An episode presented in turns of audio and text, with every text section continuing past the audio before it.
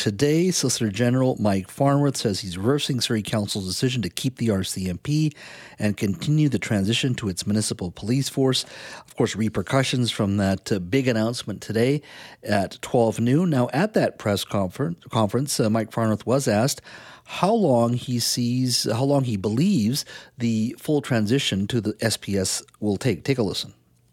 I think it will probably take up to about three years to do uh, the full uh, total uh, transition.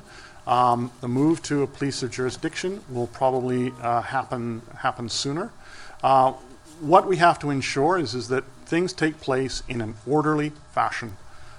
That was Solicitor General Mike Farnworth speaking earlier today. Now, we did hear from uh, SPS uh, uh, Chief Constable uh, Norm Lipinski, uh, and he has said at the press conference today that there are 339 SPS police officers and 60 support staff. At this point, he says, there are about 200 officers that are on the front lines in Surrey. So 200 SPS officers. He believes they need about 300 plus on the road to be the police of jurisdiction. At this point, the RCMP remains the police of jurisdiction. But a big announcement today, and as I said, uh, Mayor Brenda Locke not happy with that with that decision. I'm sure we'll hear from her in the days days ahead. Uh, joining me now to talk a little bit about uh, this announcement and its impact on Surrey is Garry Begg. He is the MLA for Surrey Guildford and a former RCMP member as well. Uh, Mr. Begg, thank you for joining us today. Thank you, Jas. Good to talk to you. Yeah. Uh, so, first and foremost, tell me why this is the, a good decision for Surrey in your mind. Well, I think the biggest uh, thing about this is that it uh, ends the uncertainty that has been plaguing this uh, city now for, uh, I think, more than three years. Uh, what the citizens of Surrey wanted, clearly, was a decision to be made. And uh, in this case, I think it's a step forward. Mm-hmm. Uh, you say that this is a final decision and uh, the, the community moves forward, but the mayor has already said she is not happy with it. She has a majority on council. How do you move forward when you have a council that isn't happy with that decision uh, and maybe intransigent when it comes to budget issues and, and deciding how this community moves forward? Uh, do you not think that there's going to be many, many challenges ahead, particularly uh, with a council? and mayor that believes they should decide the the type of policing model in their community and not a minister in far off Victoria. Well, I think that um, uh, the sort of the supreme voice in this uh, whole situation is the Solicitor General. It's very clear mm-hmm. in the uh, BC Police Act that the minister, it doesn't say that uh, he could be or uh, he should consider, it says he must mm-hmm. ensure an adequate and effective level of policing and law enforcement is maintained throughout the province of British Columbia. And he, that is the Solicitor General, has very clearly indicated today that he takes his responsibilities very seriously. He, as you know, having been in government, he has a whole uh, retinue of uh, pro- police and policing uh, professionals behind him mm-hmm. who have helped him uh, come to this decision. Mm-hmm. So I think it is a case of uh, doing what is best uh, for the future of policing in Surrey. Policing, as you know, is very dynamic yep. and uh, uh is constantly evolving and changing. Mm-hmm. So, uh, exercising the authority that he has is uh, the right thing to do.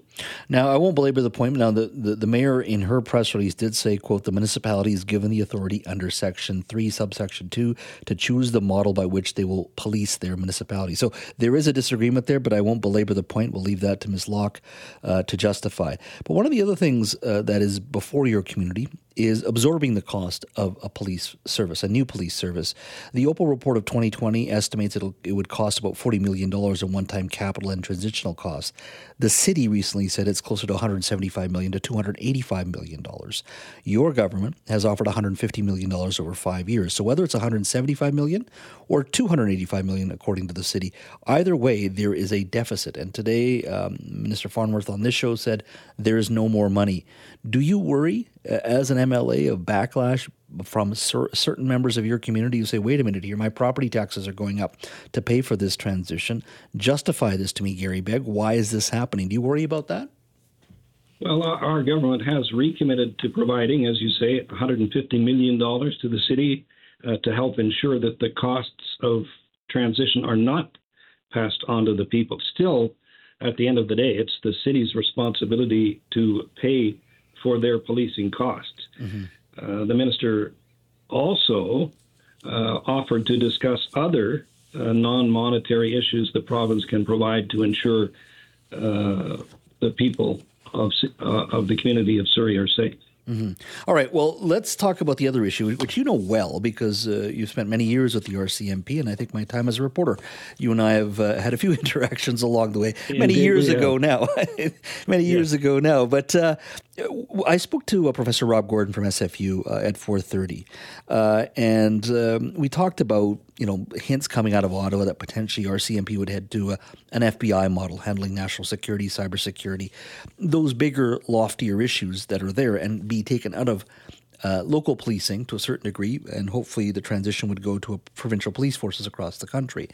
You've been in the belly of the beast. You've seen the uh, RCMP in, in its many years.